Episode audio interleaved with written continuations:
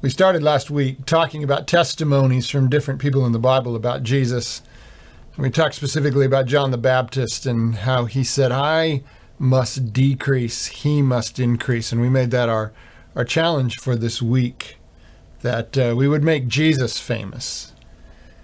Well, we go on today talking about some other testimonies about Jesus. And in these testimonies, I hope we'll be able to find some courage for this time we're in. And really, I hope today that that you will lay the foundation, which I believe really is the only foundation for hope we can possibly have. I want to avoid in any of this platitudes and promises that I can't make and I can't keep. This is a strange time that we find ourselves in, and none of us knows for sure what is ahead. I don't know when we'll be back. I hope we'll be back soon. That's what we're praying for, but we know for sure will be out at least through April 11. But rather than me making you promises or, or, or giving you platitudes or trying to calm situations that we might not even fully understand, I, rather than that, I want to redirect you to one who has already kept promises and one who has made many more promises. Promises that he will keep.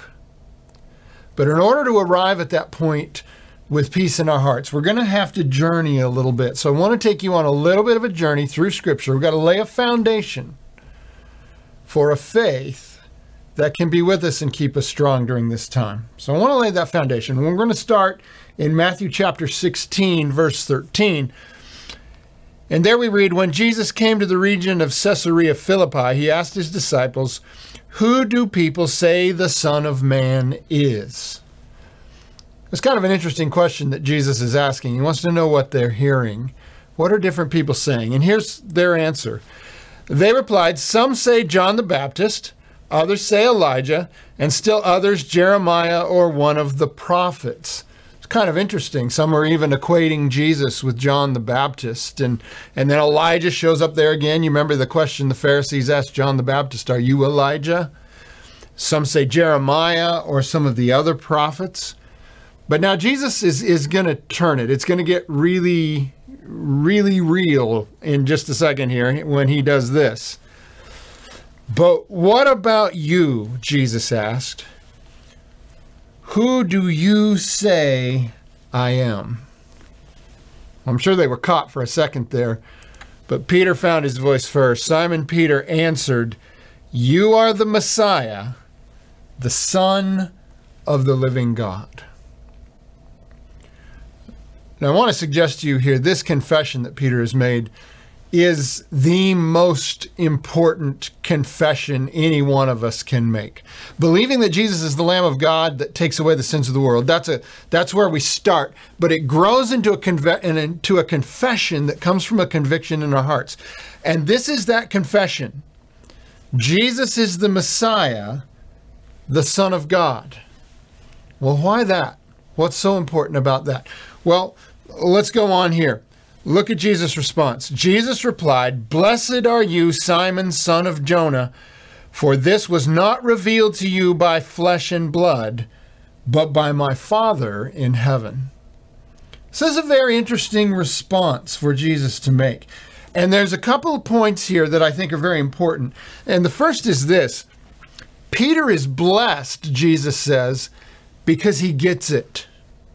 He has come to realize and have a conviction in his heart regarding the two important realities about Jesus' identity. Number one, he's the Messiah. He's the one that's been prophesied about throughout the Old Testament, throughout the scriptures, the one that all Israel was waiting for. He is the Messiah, but he's even more than most of them expected. He is also the Son of God. You are the Messiah, the Son of the living God. So I want to suggest something to you here. that Maybe this seems a little bold to you, but here's what I want to suggest. You become a Christian the day you believe this that Jesus is the Messiah, the Son of God. Now, I didn't say believer in God. A person can be a hypothetical believer in God without this confession. I'm saying, what makes you a Christian? At the core of what makes you a Christian is this confession, this belief about Jesus, that he was the Messiah and the Son of God. And if you don't believe that, then it doesn't really matter what you call yourself. You're not actually a Christian. And unfortunately, there are those who want to call themselves Christian who, who would back away from this and suggest things about Jesus that were less than this reality.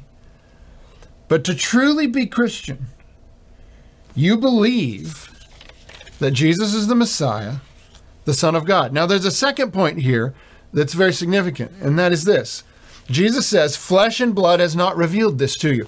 So the point here being, flesh and blood cannot reveal this truth to you about Jesus.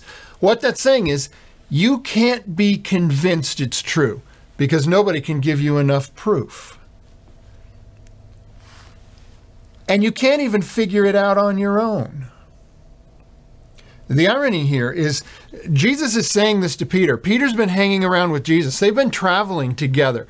But even being with Jesus was not enough. Jesus said, The reason you know this is because the Father has revealed it to you. That's quite a statement. And what it implies is that for anyone to come to faith, that Jesus is in fact the Christ, the Son of God, is a divine miracle that comes from the Father in heaven. That this is a divine revelation that takes place in your heart. I can tell you lots of facts, and you can be tempted to think maybe it's true, or you can study for yourself and have some idea, but to really come to the point where you truly believe the man Jesus who lived all those years ago truly was the Messiah, the one prophesied about, and truly was the Son of God this is a conviction that can only come to you from the Father in heaven. You can only believe it if the Father has revealed it to you. To this day, this is still true. To this day, everyone who comes to faith, who becomes a Christian, it's a miracle of the work of the Father through the Holy Spirit convicting the heart. We go out with good news. We tell the story of Jesus, but we can't make one person believe. That's the work of the Holy Spirit. So, that's an interesting point. Maybe you'll grant me that that's an interesting point. But you may be thinking right now, nice point, so what? Well, here's the so what. And I hope you'll you'll see this as we get towards the end. But here's the so what, and I'm going to scoop it for you here a little bit. If this isn't your belief that Jesus is the Messiah, the Son of God, then I don't know how you have any basis for hope in your life at all. It's kind of a strong statement and it would seem harsh and completely unfair to someone who doesn't.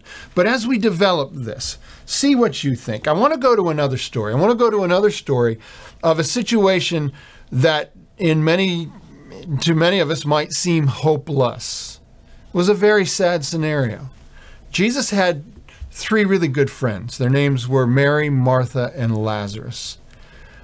And Jesus spent a lot of time with them and and it seemed obvious Jesus would do anything he could for them. But Jesus was away with the disciples. They were somewhere else, and Lazarus got sick. And Mary and Martha send word to Jesus, the one you love is sick, hoping that he'll come and heal him, because there's lots of stories where Jesus has come and healed. He's healed all these people he didn't know. Surely he will come and heal his good friend. But Jesus intentionally doesn't come. He stays where he is and Lazarus dies. And we pick up the story there. John chapter 11, verse 17. Jesus travels. On his arrival, Jesus found that Lazarus had already been in the tomb for four days. Now, Bethany was less than two miles from Jerusalem, and many Jews had come to Martha and Mary to comfort them in, their, in the loss of their brother. When Martha heard that Jesus was coming, she went out to meet him, but Mary stayed at home. Lord, Martha said to Jesus, if you had been here, my brother would not have died.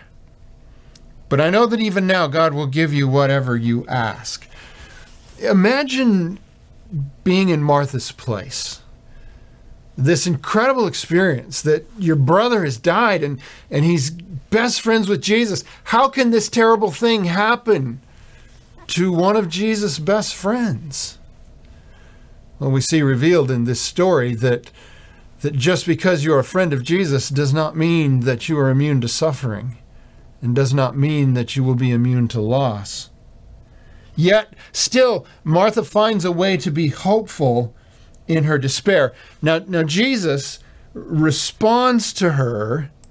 He says, Your brother will rise again. Well, that's a promise.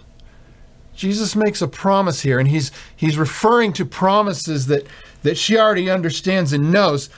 But what does it mean? And sometimes that's the struggle we have with the promises from Jesus. What do they mean? She responds, Martha answered, I know he will rise again in the resurrection at the last day. Jesus said to her, I am the resurrection and the life. The one who believes in me will live even though they die, and whoever lives by believing in me will never die. Do you believe this? Well, I can imagine if I'd been Martha in that moment, I'd have said, Believe? Maybe. Understand? I don't think so. Because it's a little confusing, right? The one who believes will live even though they die, and whoever lives by believing will never die. Does this mean Lazarus didn't believe right? What does it mean? And Martha wrestles with this. And she gives a most profound answer to Jesus. She doesn't say, Yes, Lord, I understand everything that's happened. She goes somewhere else. And I want to suggest to you that in this time of trial, when you don't understand what's going on, you need to go to this same place too. Here's what Martha says Yes, Lord, she replied. I believe that you are the Messiah, the Son of God, who is to come into the world. She goes back to the foundation. At that moment when she's not sure she understands, she goes back to the foundation and says, All right, the details don't make sense to me. But I do believe that you are the Messiah, the Son of God. This meant that even what she couldn't understand, she was saying, This is going to be okay because I trust in Jesus.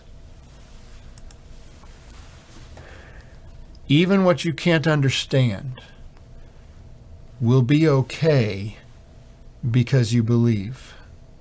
Can you embrace that? This is what Martha has embraced. I want to suggest to you that your ability to keep yourself grounded in your faith in Jesus is the only way you're going to find peace during this storm. To stay grounded in that faith. And we're all we're all wrestling with the questions and trying to understand. Pastor Mark this week did this and and, and posted on Facebook uh, his own wrestling with this, and I want to I want to share this with you. You may have seen it when he put it up. He was quoting. It says, "It is wise, however, to be ready for suffering. It is wise to be ready for suffering." Often, most of the painful emotions people experience during adversity are actually the shock and surprise that they are suffering at all. Even many Christians believe that God won't let really bad things happen to them, but Jesus himself disproves that. If God allowed a perfect man to suffer terribly for a greater wonderful good, why should we think that might not happen to us? What he's saying here is, is Jesus has taken away our sins, but he has not yet taken away the suffering that result from sins and the suffering we may yet need to experience for his sake. He puts on here 1 Peter chapter 4 verses 12 and I want to read you 1 Peter 4 verses 12 and 13. Dear friends, do not be surprised at the fiery ordeal that has come on you to test you as though something strange were happening to you. Okay, it is the unusualness of our day that trials and fiery times feel strange to us. And Peter warns us Don't feel like when things like this happen that something strange has happened. But listen to what he says. Look at how he turns it. But rejoice inasmuch as you participate in the sufferings of Christ, so that you may be overjoyed when his glory is revealed. Rejoice when you share in the suffering. And go back to Mark's post. He said, I have so many questions that evolve on the topic of suffering. Sadly, I've not found many comforting answers that help, peop- help people or myself in the midst of suffering. Jesus is the answer seems too simple. And for me today, he is. It does seem simple sometimes, doesn't it? And a little trite, maybe, when we say, well, Jesus is the answer. Well, out of context, yes. It might seem that way. But here's what you've got to understand it's actually the truth. Jesus is the only answer.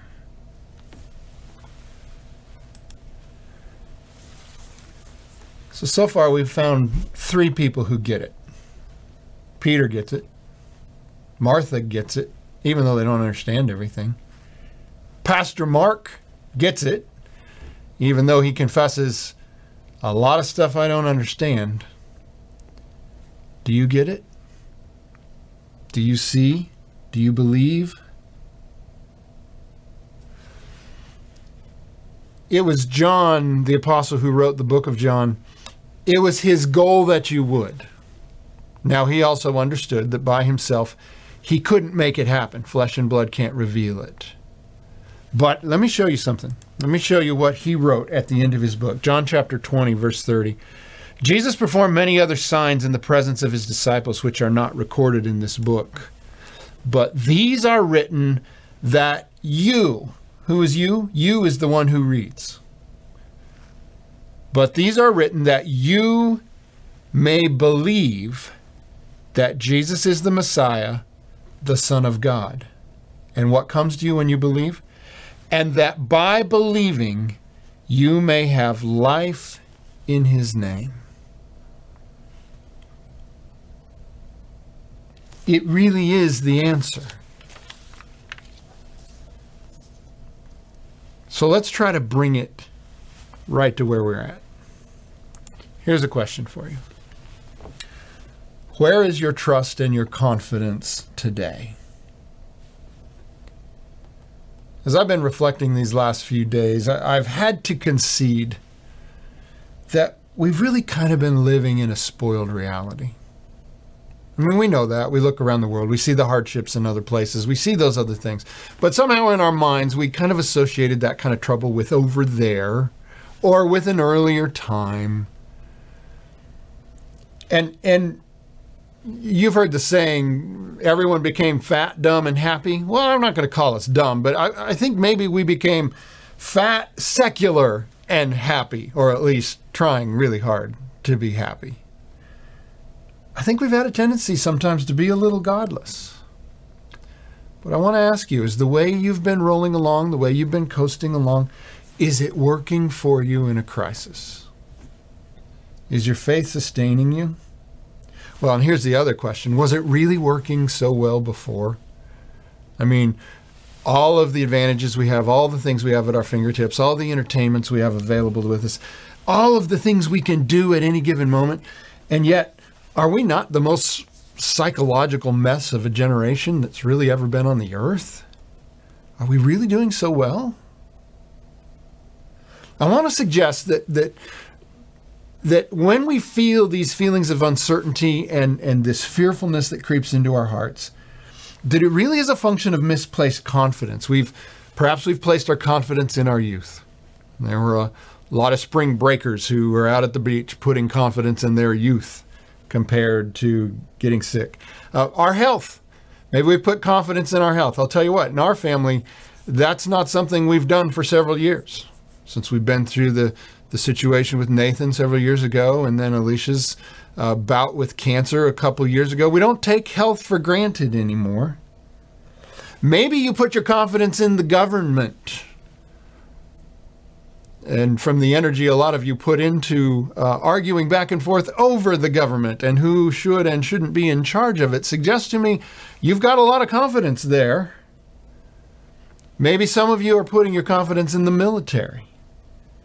Or you've put your confidence in your own wits. You just know you're smarter than everybody. Or maybe your money.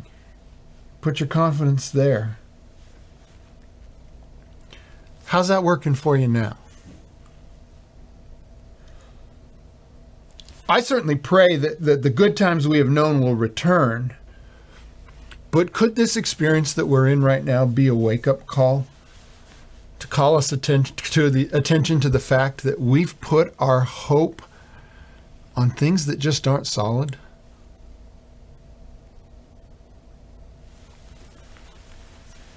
What if you put your hope in the truth that Jesus is the Messiah, the Son of God? and that he has come on a mission and that he has sent us on a mission. Could you be confident in that? Can we be confident in the story of Jesus? Well, Peter, later on, when he writes a letter, will speak to this. He says, Therefore, my brothers and sisters, make every effort to confirm your calling and election. For if you do these things, you will never stumble. And I want to say to you right now make every effort to confirm your calling and election. Be on your knees before the Lord. And you will receive a rich welcome into the eternal kingdom of our Lord and Savior, Jesus Christ. So I will always remind you of these things, even though you know them and are firmly established in the truth you now have. I've said it before. I've said Jesus is the Christ, the Son of God, the Messiah, the Son of God. You've heard that before. But I want to say it again and remind you because this is what we're established in. He goes on. For we did not follow cleverly devised stories when we told you about the coming of our Lord Jesus Christ in power, but we were eyewitnesses of his majesty. He received honor and glory from God the Father when the voice came to him from the majestic glory, saying, This is my Son, whom I love. With him I am well pleased. We ourselves heard this voice that came from heaven when we were with him on the sacred mountain. We also have the prophetic message as something completely reliable, and you will do well to pay attention to it as to a light shining in a dark place until the day dawns and the morning star rises in your hearts. So, what do we have in hard times? We have the promise that Jesus is the one who has come to save us, He is God's Son. And we have the prophecies that God has given us. They shine as bright lights in a dark place. The story of Jesus is not a fable that's grown old. Maybe maybe in our drift towards secularity we have treated it that way sometimes. But it's not a fable that's grown old. Rather Jesus is our only basis for hope. Our hope should be built on nothing less than Jesus' blood and righteousness. You see, here's the thing Jesus loves us, Jesus saves us, Jesus cares for us, and Jesus promises to be with us. Your ability to keep yourself grounded in your faith in Jesus is the only way you're going to have peace in this storm.